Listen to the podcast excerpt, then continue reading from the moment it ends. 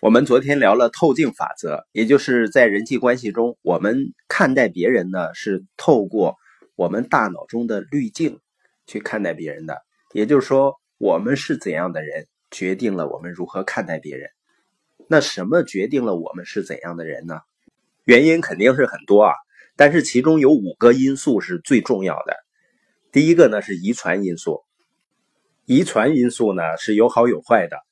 有的人出生的时候已经有了某些优秀的品质和特性，世界上每个人都一样的，但是也会有一些你不喜欢的，你只能学习适应它。当然，在《切换思维，转换人生》这本书里面呢，他甚至说你的思维的改变能够影响你的基因表达。每个人身上确实都有一些天生的因素，但是呢，它只是决定人生的一部分。决定我们是怎样的人的第二个重要因素是自我形象。所谓的自我形象，就是一个人你对自身的能力、对自己的外表、性格、个性、你的认知和感觉是怎样的。另外呢，你认为自己有没有价值，也会影响一个人的自我评价、自我感觉。一个人如果对自己做的事情有自豪感或者有价值感的时候，他的自我形象也会更好。所以我发现呢，我们很多书友通过去建立读书社群，通过积极的影响更多的人改变，会得到很多积极的反馈，从而呢变得越来越自信，觉得自己越来越有价值对周围的人。因为人就像水一样，能够找到自己的水平层次。一个有着负面自我形象的人，他总会假想有糟糕的事情发生，会破坏关系。并且发现别人也是负面的，而一个人拥有积极的、自信的自我形象的人呢，他就会期望着有好事情发生。所以，有的人做事情总怀疑，他跟自我形象也有关系。而拥有积极正确自我形象的人，为什么更容易成功呢？就是因为你更容易吸引其他的成功者，并且能够看到别人的成功潜力。布兰登曾经说过：“和那些自我认知水平相当的人在一起，我们会感觉最舒服自在，最有在家的感觉。生活中，有的人感到孤独呢，就是因为你周围的人认知水平跟你都是不一样的。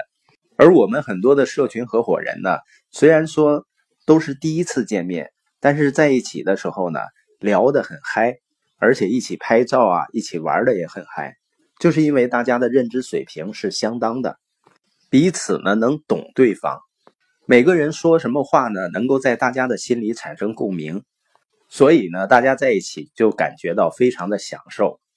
有这样一个故事啊，奥利弗·温德尔·霍姆斯呢，他有一天在街上散步，一个小女孩呢加入他的行列。当小女孩转身要回家的时候，这位著名的大法官就说啊：“如果你妈妈问你去哪儿了，你就告诉她和奥利弗。”温德尔·霍姆斯散步去了。好啊，小女孩自信地说：“那如果你的家人问你干什么去了，你就告诉他们刚和玛丽·苏珊娜·布朗散步去了。”这就是积极的自我形象。你发现孩子的时候啊，都是自信的。如果我们的家长不自信的话，我们慢慢会教会孩子自卑。很多的父母呢，把教育孩子的重点放在孩子参加各类的学习班，学各种技能技巧，甚至从幼儿园就开始了。但是如果父母能够刻意的去学习成长，去提升自我形象，我们才能够给孩子最好的影响。决定我们是怎样人的第三个因素就是生活经验。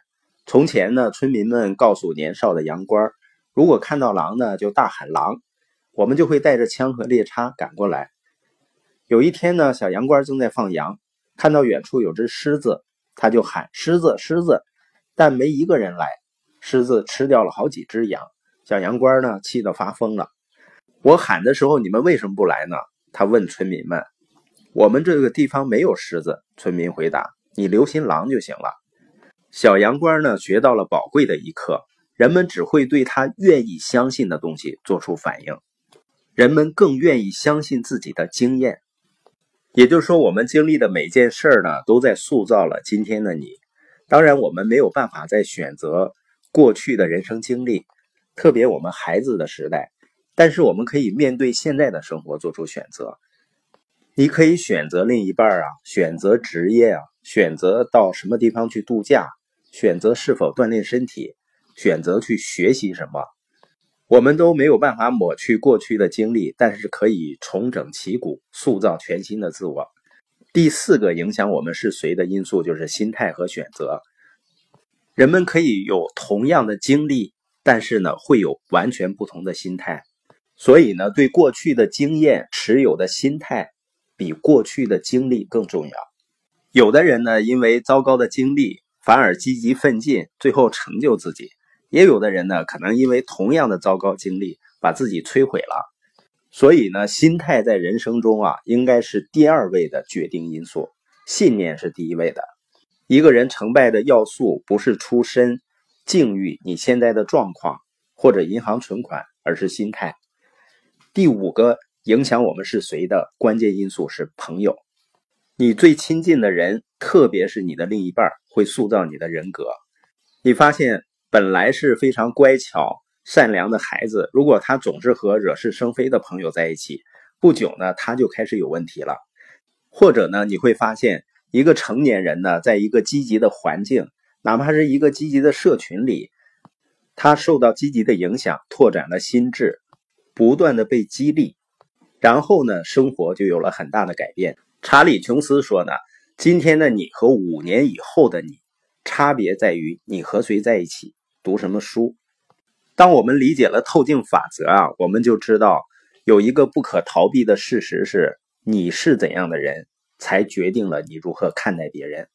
如果你不喜欢别人，或者你看一个人很来气，正说明了你是怎样的人。以及你看待别人的眼光，问题呢极有可能出在你的观点上。如果有这种情况存在呢，不要试图去改变别人，不要总盯着别人的不足，我们自己才是问题的所在。当我们自己改变了，成为自己所期望成为的人，我们就会以一个全新的视角来看待他人。然后呢，我们会发现，我们所有的人际关系互动也会焕然一新，我们的周围的人。也改变了。